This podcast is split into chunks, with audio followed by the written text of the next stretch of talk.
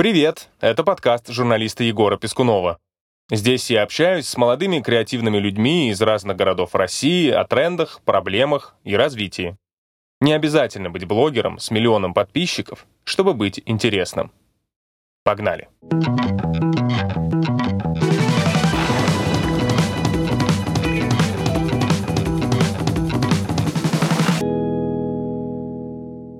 Я патриот своего города. Тут выставка, там концерт. Вау, типа, как круто. Весь интересный Петербург за пятнадцать минут. Эрмитаж, разлутные мосты, мемы в интернете. Расти господи, в Питере пить. Что-то должно поменяться. Ты не знаешь, а что там дальше будет. Ветшалость старого фонда. Это катастрофа. Я не могу сказать за них, как бы, почему это херово едет. Ощущение, что выключили свет и сидим ждем. Город бы проголосовал и выбрал какого-то классного чувака. Петербург бы стал развиваться. Мы в Питере. Здесь тусовался Пушкин, Достоевский и Оксимирон. А также здесь родилась соавтор, продюсер, редактор, а также случайная однофамилица Анна Пискунова. Этот выпуск мы будем вести вместе. Всем привет! Питер — это лучший город на Земле. И в этом выпуске мы тебе это докажем. Удачи! Погнали!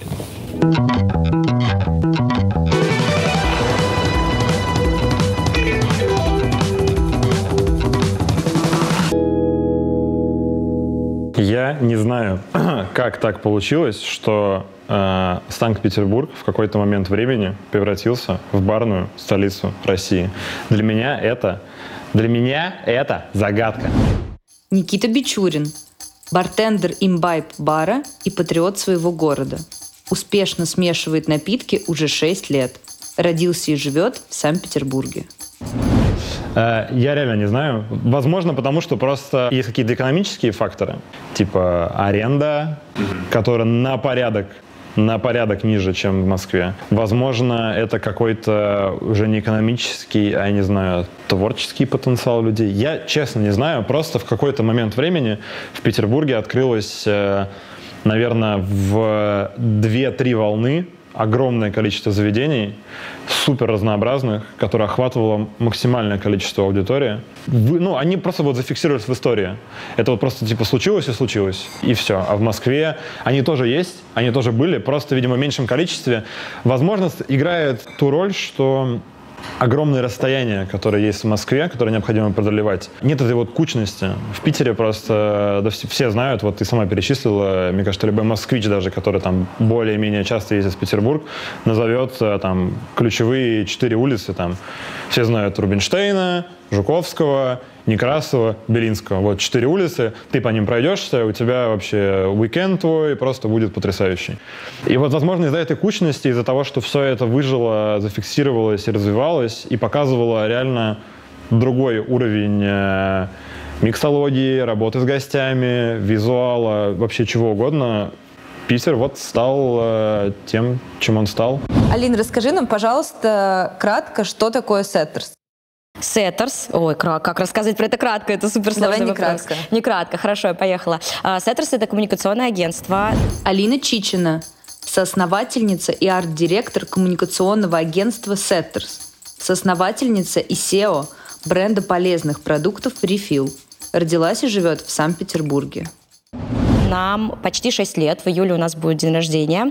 И мы делаем весь диджитал, креатив, вообще занимаемся самым большим и широким каким-то спектром э, возможностей и услуг для наших клиентов. Э, но в основном сейчас, э, в этом году мы сделали ставку и акцент на креатив. У нас есть такая амбициозная задача стать синонимом русского креатива.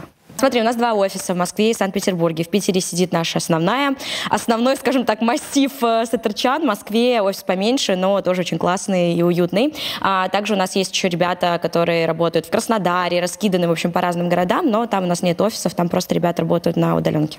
Прикольно, сеттерчан. Сеттерчане, да, как сеттерчане. Слушайте, вообще я родилась в Петербурге. Мне кажется, тут есть такой момент, что, может быть, если бы я родилась в другом городе, вообще очень многие, ну, тоже я заметила такую парадигму, ребята приезжают из других городов сначала в Питер, потом они как бы как будто бы перерастают Питер и хотят уже в Москву. Но когда тебя, в принципе, мало чего где держит, и ты такой абсолютно фри-флоу, то, наверное, это может быть какая-то логичная реализация амбиций. В моем случае я родилась в Петербурге, выросла выросла в Петербурге, и как бы уже, мне кажется, в этом болоте так подзакоренилась, и э, мне абсолютно хватает частых поездок в Москву. Вот честно, ну, были, конечно, какие-то мысли поползновения, но когда ты думаешь уже над реализацией, ты такой, ой, у меня тут квартира, тут все родственники, все друзья, да и, в принципе, ну, как бы мне действительно хватает. И вообще Питер хорошая, мне кажется, такая...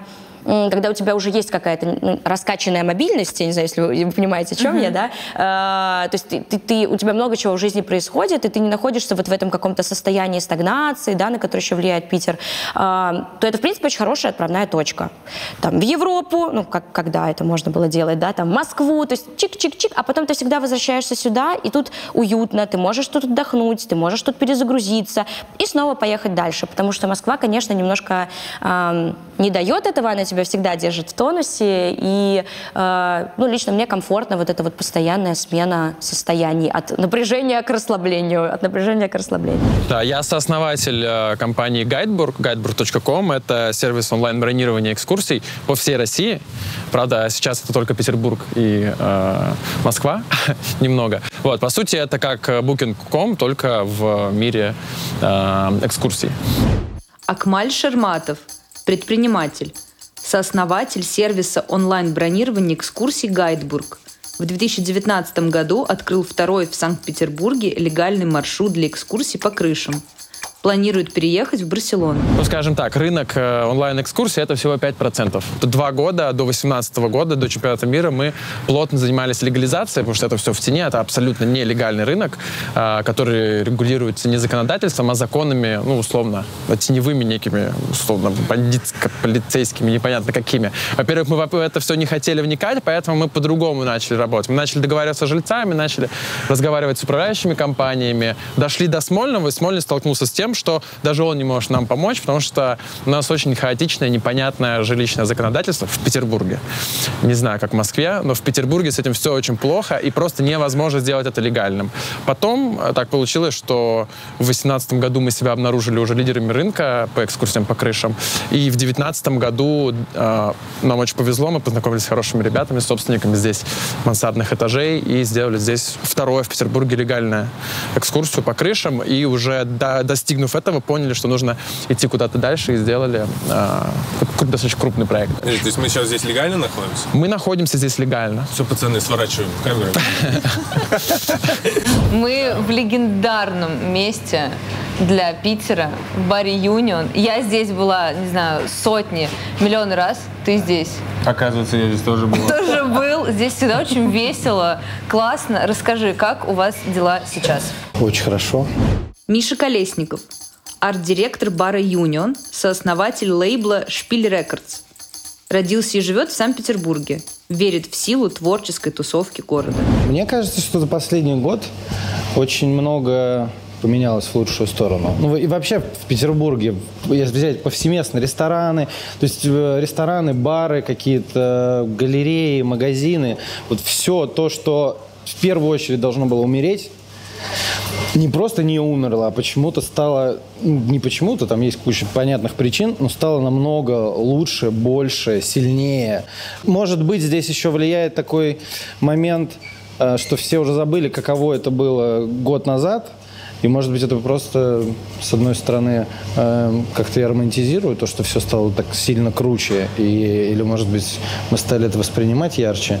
И когда ты закры, закрываешься даже на месяц, это очень сильно больно. А если ты закрываешься на четыре, с, с, с любыми э, идеями, доставками, выдачей там, заказа с собой, это все, конечно, было тяжело, но мы каким-то образом выжили. Мы сейчас подписываем договор на аренду двора. Двор у нас появился именно благодаря ограничениям, когда нельзя было работать внутри, можно было работать. Вот у нас работала, дверь была открыта, мы отдавали заказы с собой, но самое популярное место выдачи заказов с собой было в дворе. Это был уютный ларек.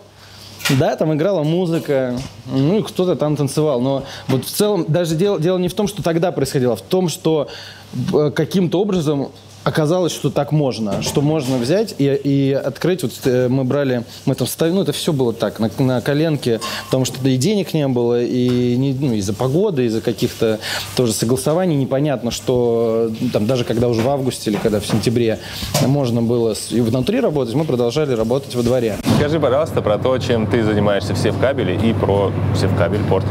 Ну, я куратор проекта «Севкабель Порт». В две тысячи семнадцатом году мы написали концепцию, в которую поверили собственники этого проекта, ну, этого, этой территории, тогда еще действующего завода «Севкабель». И вот мы ее реализуем до сих пор. Надеемся, когда-нибудь закончится. Алексей Онацко, куратор общественного пространства «Севкабель Порт». Родился в Крыму, работал в Лондоне, Москве и Петербурге. Трансформировал завод «Флакон» и теплоход «Брюсов» в модные общественные пространства. Это коммерческий проект, он принадлежит э, непосредственно... Принадлежит частным лицам, делается на частные деньги, да, и вот как бы выбрали такой путь развития, потому что посчитали, что такая штука нужна городу. А что объединяет э, всех резидентов? Какая философия Севкабель Порта? Ну, у него есть как бы два лейтмотива развития. Один... ключевой для общества в целом и для города. Это место, где город встречается с морем, потому что исторически, как и во многих старых городах, получилось так, что все берега застроены фабриками, и вот это как бы классический процесс, когда мы выгрызаем индустриальный кусочек и даем доступ к воде гражданский, где нету дорог, машин, где вместо того, чтобы, как у нас это принято в центре, сидеть возле шоссе и смотреть на воду, тут можно сидеть на травке, пить вино и смотреть на воду. Вот. А второй лейтмотив развития – это фабрика событий. Это функциональная как бы среда, и то, почему Севкабель Порт так проектируется и так развивается, это совокупность ивент-площадок, кафе, баров и ресторанов, для которых как бы ивент-площадки создают трафик в том числе, как бы, и каких-то продакшн-агентств, офисов и всего такого, к чему это тоже классно прикрепляется. Как бы. Ну, и в целом, то есть он и будет так развиваться. И связано с тем, что, во-первых, территория, цеха, ее внешний вид, объемы подходят под такое. До этого в Петербурге не было такой комплексной площадки, на которой можно чего угодно делать в плане событий, и чтобы мы не мешали никому вокруг и так далее. А, и это еще связано с удаленностью от центра этой площадки. Но петербуржцы, они часто дальше Невского проспекта, им тяжело совсем куда-то пойти. Вот, поэтому в данном случае событийность площадки – это способ создавать здесь трафик. Ну вот. И есть еще третий мотив развития, он как бы глобальный, это сверхидея, ну, и она была заложена с самого начала, это объединить всю прибрежную зону в один проект как бы здесь.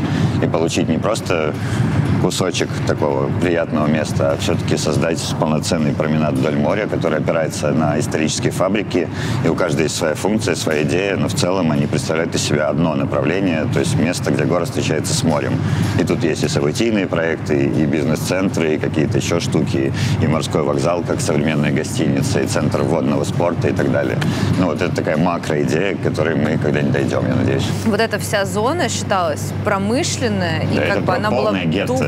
Четыре да, года назад да. никто бы вообще. Голову... Ну, тут был один-единственный клуб «Технодот», как бы, но ага. это считалось просто это максимальный андеграунд. Просто да, куда-то да. ехать, там где-то там на крыше, ну, такое.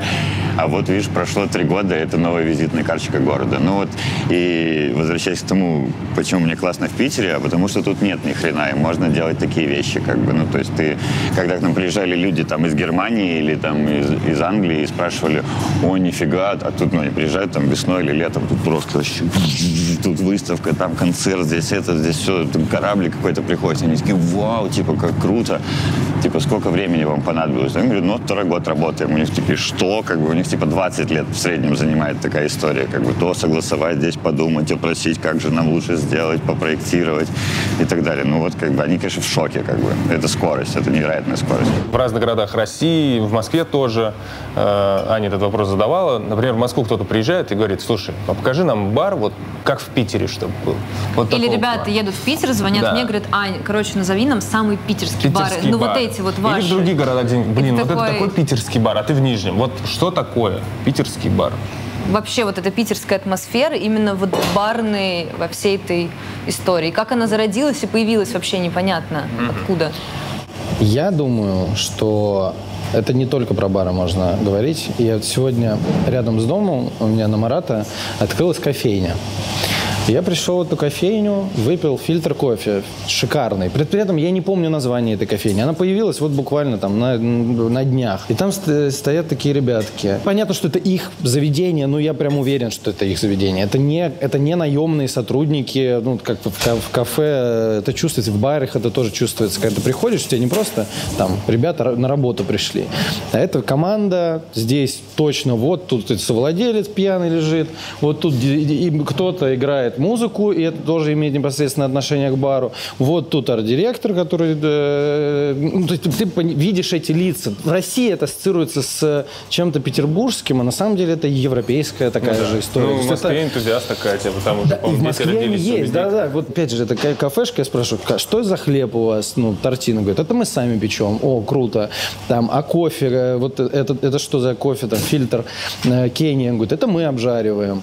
И, и я говорю, блин, вот это питерское кафе. Ну вот насколько легко развивать малый бизнес в Питере? Его можно развивать. История вообще открытия Imbibe показывает, что... И не только Imbibe, кстати говоря. Показывает, что, ну, главное желание и желание и очень много твоих собственных сил. Ты должен в это вбухивать, постоянно вкладывать время, здоровье, себя, эмоции, вообще все, что у тебя есть, включая собственные деньги, все в это вбухивать, и тогда это заработает. Но э, есть вещи, которые ты не можешь предугадать. Э, это всякие кризисные штуки, и, например, например, пандемии, например, которые невозможно предугадать. И вот в кризисные моменты ты понимаешь, кому на Руси жить хорошо. И, ну, насколько я видел, вот по барной сфере Питера, по крайней мере, ну, не очень хорошо. Не, не, как будто бы не очень э, были, были готовы люди, которые должны были нас э, как-то выручить, нам помочь, э, как будто бы они не очень были готовы к тому, что такое может произойти. И как бы это все... здоровски не звучало, там про, как это называется, МРОТ, да, минимальная... Размер оплаты труда. Оплата труда, да. Это здорово, что он есть, это здорово, что нам его выплатили, потрясающе. Но, конечно же, без претензий, без там залезаний на фонари с флагами, просто хочется с этими людьми сходить в магазин разочек. Ну просто, вот просто, чтобы они сходили в магазин. Вот дать им эту карту, скорее всего, мир. Она будет. Дать ему и сказать, ну давай, поехали, закупайся, а я посмотрю. Ну и все, это, это вот на, на простом примере все очень просто решается.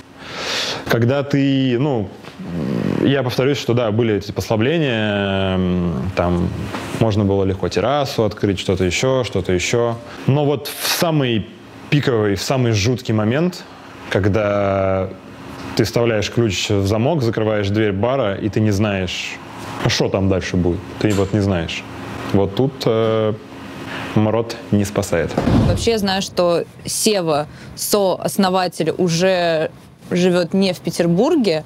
Вот. Какие у тебя планы? На самом деле мы э, добились э, некоторых, да, показателей по экскурсии по крышам. Да? Поняли, что нужно идти дальше, но э, то, через что мы прошли здесь, э, я в частности, меня не очень устраивало. Почему? Потому что, э, как говорится, э, э, из всех ветвей власти, да, ближе к народу, это муниципальные депутаты и участковые. Вот я был очень близок к э, вот, настоящему Петербургу, к настоящим жителям. Да? Я разговаривал с управляющей компанией, с жильцами непосредственно. И я видел абсолютное непонимание, неспособность договариваться, что как бы, пространство у людей заканчивается за порогом, это реально так. И меня это все очень расстраивало. И поэтому мы, добившись некого результата в этом, решили сделать что-то, что позволит нам не привязываться ни к Петербургу, ни к Москве, ни к чему, а сделать просто международный или хотя бы какой-то федеральный проект, который позволит онлайн. Мы живем, ну, в экране, и э, ну, потеплее там хочется.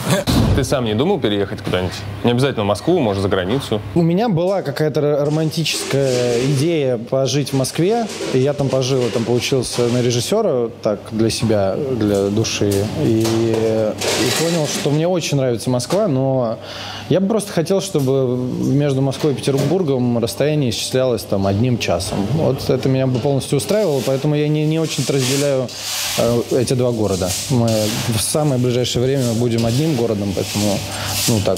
Ты имеешь в виду, когда скоростная эта штука? Ну, да, да, что-то такое супербыстрое, это будет удобно. Про переезд куда-то совсем в другое место.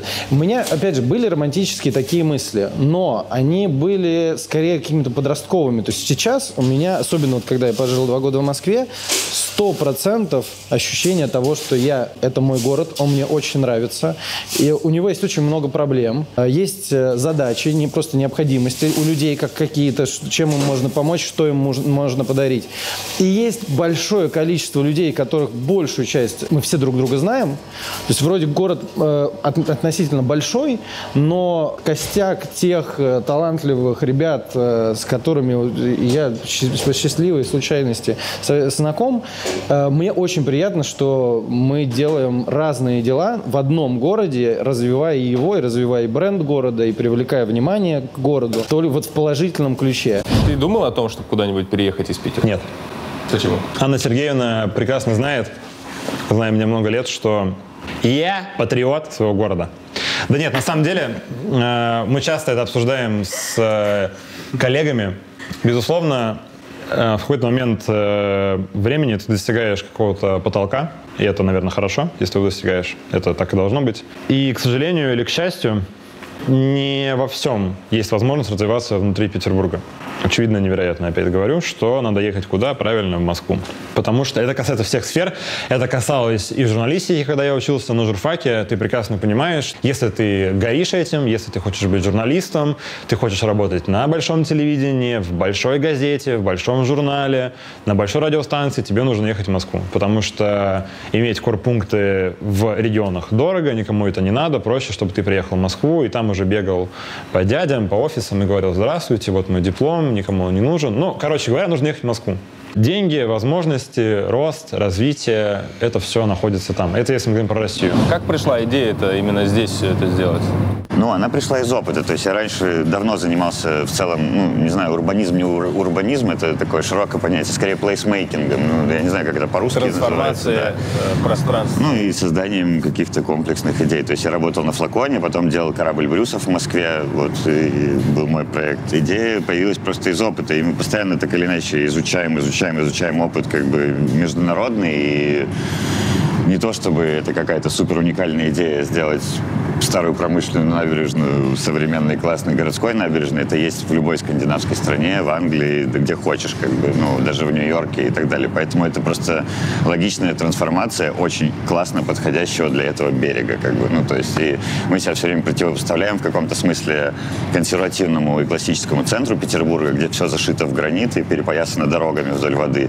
Здесь, наоборот, другая, как бы, атмосфера и такой выход, как бы, не отрицание того, а скорее его такая новая, следующая часть. И тут есть какие-то символы, которые появились. Это ЗСД, как бы мы это называем, Сан-Бруклинбургский мост, как бы, потому что нет названия, но мы его так называем. Ну, потому что все, что здесь происходит, оно там напоминает там, Нью-Йорк девяностых, восьмидесятых, как бы, ну, по большому счету, все эти waterfronты и так далее вещи, вот, как бы, здесь. Ну, то есть вот так пришло, из опыта. Ну, и, как бы, такие площадки, то есть в Европе сразу закладывают, когда проектируют подобные вещи, что, ну, подобные вещи, они делают все квартиры вокруг дороже на тридцать-сорок процентов, как бы, это, как бы, экономика тоже. То есть часто у нас просто нет такого комплексного понимания у девелоперов. Ну, можно пойти построить дом, как бы, продать его за какие-то деньги, а можно, как бы, поставить такую штуку, а вокруг района он будет просто эффективнее работать, и больше в нем купят и задороже. То есть когда бизнес и культура — это две неотделимые вещи друг от друга, как бы, ну, в этом ключе и, и, и все, делаем. Вот. Мы знаем, да, видели по твоим соцсетям, что у тебя семья, да, и ты сама говоришь, что ты из Петербурга, mm-hmm. да, все время здесь жила, mm-hmm. и тебе есть с чем сравнивать. Mm-hmm. С точки зрения комфорта, Питер комфортный город? Нет. Почему? Некомфортный город. С точки зрения, давайте конкретизируем, вообще благоустройство города, да, для, там, ну, и для семьи, и вообще для человека. И вот немножко про урбанистику, да, мы, получается, да, да, сейчас. Да.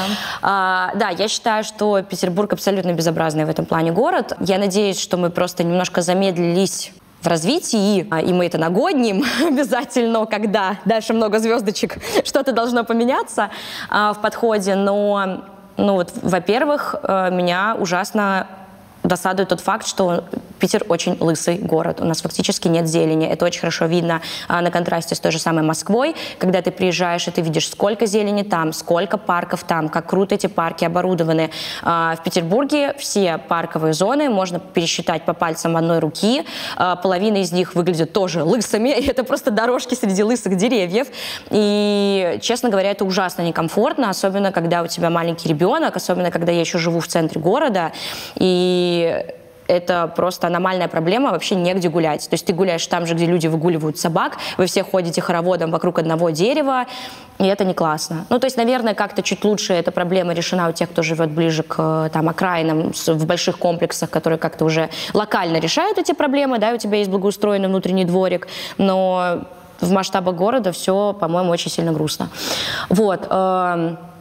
Но, опять-таки, почему есть вера и надежда в то, что что-то будет меняться, потому что все равно медленно, но появляются какие-то проекты, там же тот же Севкабель, да, вот потихонечку мы как-то стараемся на это выходить.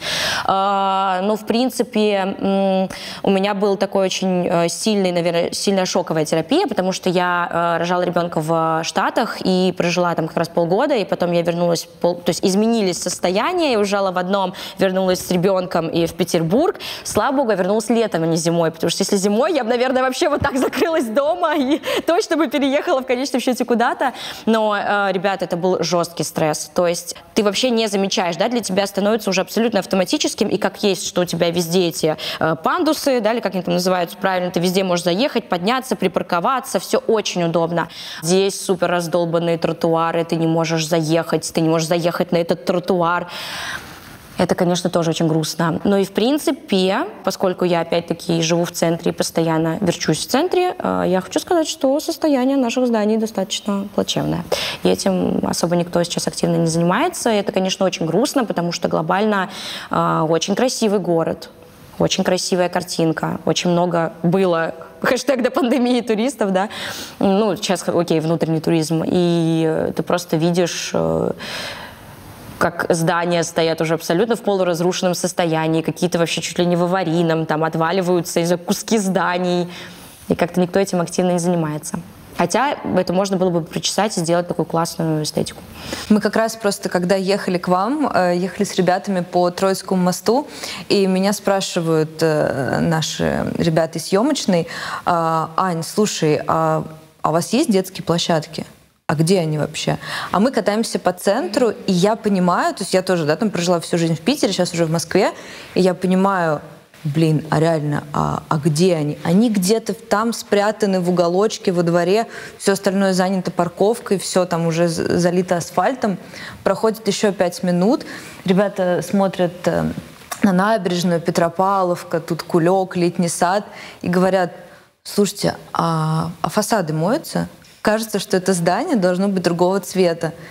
И я вот вчера говорила об этом, что я каждый раз, когда я сейчас приезжаю в Питер, у меня, мне так грустно становится. Желание помыть его, да? Вообще прям хочется куда-то пойти, я не знаю, кому нужно пойти, чтобы сказать: ребят, давайте будем ну, что-то делать, какую-то городскую среду, какие-то проекты для города. Я не верю, что у города нет возможностей развиваться в этом направлении. То есть мы там были в Нижнем, в Казани. Вот я не думаю, что Питер чем-то хуже, и у него нет вот для этого возможностей.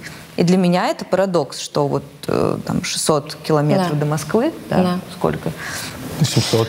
семьсот. Ну да, и это вот ужасно грустно, и на самом деле я знаю большое количество ребят, ну в основном это, это тусовка дизайнеров-архитекторов, которые пытались, приносили проекты, участвовали в тендерах. Это, знаешь, люди, которые хотят, которые живут в Петербурге, которые хотят менять. То есть у нас очень много а, талантливых ребят, горящих своим делом, которые готовы и очень сильно хотят, но почему-то это все не имеет продолжения. Это диалог в одну сторону, который там где-то растворяется, и ничего не происходит. Это сто процентов очень грустно, но мне кажется, что чуть ли не единственное, знаете, место, такая, кусочек, вообще оплот комфортного существования — это Новая Голландия, где как раз-таки реализованы хотелки всех, и тех, кто хочет просто кусочек какого-то причесанного урбана, и детские площадки, и вообще атмосфера, и тусовка. Я даже заметила, знаете, что прикольно? Там люди себя по-другому ведут. Ты же проходишь туда через mm-hmm. вот этот вот блок охранников, да, и никто там никогда не позволит себе хабарик куда-то кинуть или там что-то мимо, как можно увидеть в центре. Там все все прямо как, как через ворота проходят какого-то суперадеквата, и все себя ведут, ты прям как в Европе. Поэтому там, конечно, супер. А где лучше жить? Лучше жить, конечно, в Москве. Почему? В центре, желательно. А, ну, мне кажется, городская среда лучше. Мне кажется, ну, например, то, что происходит здесь зимой, с сосульками. Сосулями. Вот. Сосулями, да, да. Ну, ты идешь и просто думаешь, ну, ребят, ну как такое возможно? Блин, две тысячи двадцатый год. Вот. Это просто неухоженность и обветшалость старого фонда. У нас много пространств, много чего хорошего. Есть Новая Голландия, есть Севкабель. Государство в плане туризма открывает там в Кронштадте какие-то штуки. Но, блин, в Москве, не знаю, как раз оттуда еду, ну, там просто везде приятно. Ну, приятно. А городская среда, по-моему, очень важна. Очень важна. Приезжая сюда из Москвы, когда я там жил, вначале я никакой грусти не испытывал. Я испытывал, что такие чувства, что я прям в отпуск. Я прям три дня вообще просто ни о чем не думал, мне так хорошо. А на четвертый день тоска нагоняет, да, и ты такой, блин, все, хочется уже ехать, Сапсан, ну, или плацкарт на ночь, и все. И ты снова в Москве. Где движение? Ну, это банально, но это так. А возможности, наверное, для, я уже вам говорил, да, для, для карьерного роста в Питере реально, да, нет. А, ну, наверное, я выбрал нишу туризма, потому что это одна из тех отраслей, которая по миру развивается и которая в Петербурге все-таки растет из года в год, она растет, а, особенно внутренний туризм. Спасибо, да, а, тому, что Петербург — это брендовый город, это Эрмитаж, разводные мосты, не знаю, мемы в интернете. И, прости господи, в Питере пить, да, это реально играет нам на руку. Питеру очень не хватает э, инфраструктуры. Очень хочется, чтобы он был поудобнее. И вот это я ощутил, когда, собственно, впервые за долгое время съездил в Москву. Я жил на вэ дэ эн ха, и я, конечно, выпал в остаток, когда увидел огромное количество этого транспорта, всякого разного. Маршрутки, трамваи, троллейбусы, автобусы, все новое, горит. Это метро. Метро — это вообще отдельная боль Питера, и моя личная, потому что я помню, как я маленьким ребенком ездил мимо двух строек станции Международной и Бухарестская, а открыли их в две тысячи двенадцатом году. И я первокурсником журфака туда писал новость про открытие. Станции метро строили десять, мать их, лет. Это просто вообще нонсенс какой-то. И меня это, вот, меня это убивает очень сильно. Питеру очень не хватает э, вот, удобной инфраструктуры. Здесь есть все.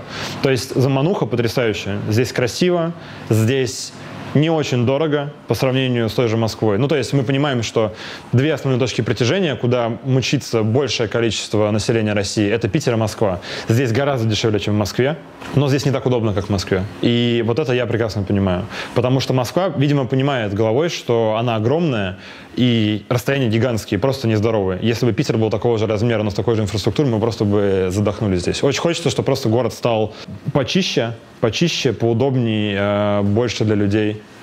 Но это, это во всех э, сферах, абсолютно, во всех. Тут можно, конечно, бравады рассказывать про то, что там типа своими силами все это можно делать, но, наверное, это все-таки не наша война.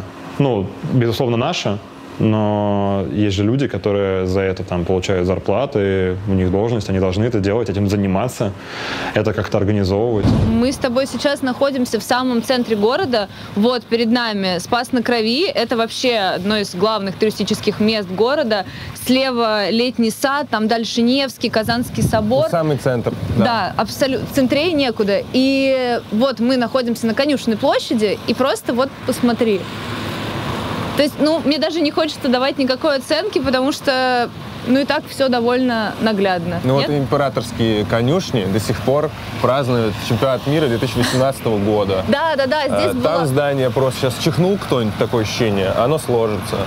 Да. Что происходит? И здесь как раз-таки была фан-зона чемпионата мира по футболу, и мне кажется, я не могу утверждать, но мне кажется, что брендинг ЧМ висит до сих пор неспроста, потому что за ним что-то спрятано. Короче, резюмируя все, да, то, что ты говорил, я правильно понимаю, что на Union как-то плохо пандемия? Очень хорошо, даже, даже так. Очень хорошо повлияла. Я просто слышала, что ходили слухи, что были какие-то подпольные тусы, что Union не сдавался. Ну, еще другие места, просто Union был одним из них. Но, может быть, ребята это имели в виду как раз? Мы, мы скорее, да, мы законы можно интерпретировать. И как, как оказывается, вот в нашей стране их можно интерпретировать против вас. Это минус такого, такого отношения к закону. А можно в плюс. И вот почему-то с той стороны, где эти законы создаются, ну, мы, мы вообще в Петербурге, я, я сегодня шел и думал, о чем мы будем разговаривать. Ну, потому что куча тем, как можно обсудить, ну, то есть э, весь интересный Петербург за пятнадцать минут. Поехали. Э, короче, я шел и думал, какие у нас есть проблемы. И все равно вернулся к той же самой, вот к тому, к тому ощущению, которое э, у меня было после просмотра казанского ролика. Да все круто. Ну, типа, нам просто не мешайте нам что-то делать. Э, даже Даже помогать никому не надо. Все, все в, в индустриях разных, неважно, это книжный магазин, или это бар, или это ресторан, или это кто, магазин одежды. Все, все, все выжили, все работают и продолжают развиваться. Единственное, что хотелось бы, чтобы поменьше было...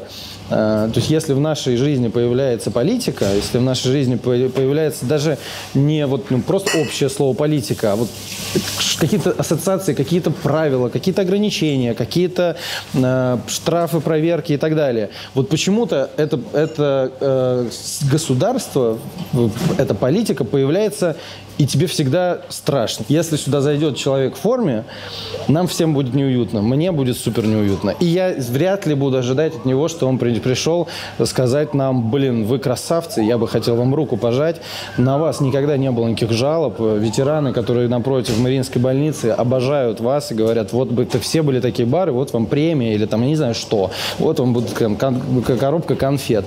Такого не бывает, это невозможно, это сказка сумасшедшего. Самая большая проблема, ну, опять-таки, потому что я сталкивался с домами в Петербурге, для меня конкретно, одна из просто основных, это обветшалость старого фонда. Это катастрофа. Это находится в таком состоянии, что это уже некоторые дома невозможно вылечить. Соответственно, представьте, что такое у наших управляющих компаний в Петербурге задолженности, ну, жилкомсервиса номер два, например, миллиард рублей. На мою машину упала сосулька, я отсудил триста тысяч рублей у них, мне падает каждую неделю шестнадцать рублей просто. Вот, у них нет денег.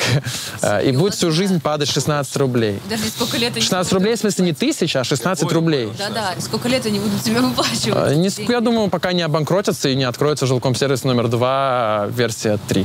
Когда мы только начали делать проект, естественно, мы вообще были ни для кого незаметны. В две тысячи восемнадцатом году у нас произошло там первое лето, и первое какое-то фестивальное лето, мы стали заметны. В две тысячи девятнадцатом еще больше. В общем, чем дальше, тем э, городу становилось понятнее, что это большой масштабный проект, у которого есть как бы начало и конец, какая-то идея комплексная. И по большому счету мы выполняем многие задачи, которые написаны у того же города в стратегии развития. То есть там развитие событийного и возвратного туризма. Это не то, когда у тебя там пять достопримечательностей приезжает посмотреть человек и навсегда уезжает из города. Это то, когда к тебе возвращается платежеспособный турист ради там локальной культуры, каких-то событий. Там в девятнадцатом веке это был балет и классическая музыка. Ну что-то должно быть в двадцать первом, в общем. Во-вторых, мы как бы такой... Ну, повышаем качество жизни близлежащего района за счет того, что у них появляется место, куда они могут пойти погулять, походить по набережной без машин. Но это, в общем, просто качество городской среды. Так или иначе, мы и в этом ключе работаем. Вот. И постепенно мы все больше и больше общаемся с разными комитетами, администрациями. То есть на данном этапе нам скорее не мешают, чем как-то серьезно помогают. Но помогают с той точки зрения, что мы какие-то будущие, которые...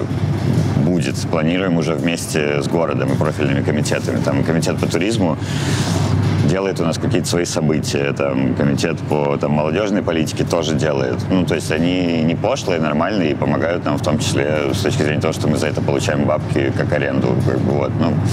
То есть мы не стремимся быть какой-то консервативной площадкой, которая только в своей кураторской существует в линии. Мы все-таки хотим развиваться как городское пространство, поэтому у нас куча разных публик, которые по дню недели, в зависимости от мероприятий, по дню даже времени дня, там, ночь это утро или там, вечер меняется. Как бы это и горожане, и туристы, и самые разные группы людей, для которых мы здесь что-то делаем. То есть мы вот так развиваемся.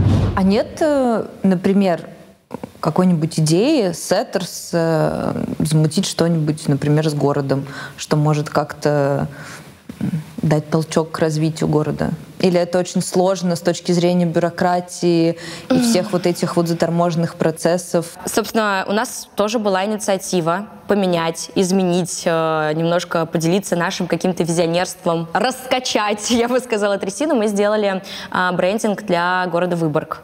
Наш собственный в формате для людей. Круто. А, круто запаковали, сказали, возьмите, пожалуйста, давайте реализуем, мы вам поможем, мы сделаем классный супервайзинг. А, на нас, по-моему, после этого выходили сколько? Три раза? Пять раз? Пять раз разные люди представлялись разными там гос какими-то неймингами и э, из серии «Да, мы хотим, давайте, здорово». Мы такие «Да, круто, классно». Ну, честно говоря, к пятому разу мы уже, конечно, немножко подутихли, а, но это никогда не шло дальше. То есть нам просто говорили: «Привет, да, супер, мы вас видим, что-нибудь сделаем». Мы такие: «Да-да-да-да-да, пожалуйста, давайте, давайте». И все, они просто исчезали. Потом выходил какой-то другой человек, появлялся, и снова исчезали. И это никуда не пошло. Скажи, что тебе лично, вот так. Смотри, абстрагировались там от работы, от всего вокруг, что тебе не нравится в городе? Вот не нравится что-то, вот, вот одно нужно выбрать, что вообще не нравится. Вот я смотри, если спросят меня... У меня есть быстрый ответ, быстро. но... Давай. Губернатор. Ну, это комплексный ответ. Ну, и лет двадцать эта проблема стоит у нас, или сколько? тридцать. Нет человека, да, или команды. Хотя внутри, я уверен, что внутри там законодательного собрания и каких-то органов есть, ну, они точно там есть талантливые молодые ребята, вице-губернаторы. Но вот как будто бы у нас нет, нет хозяина города, который защищает.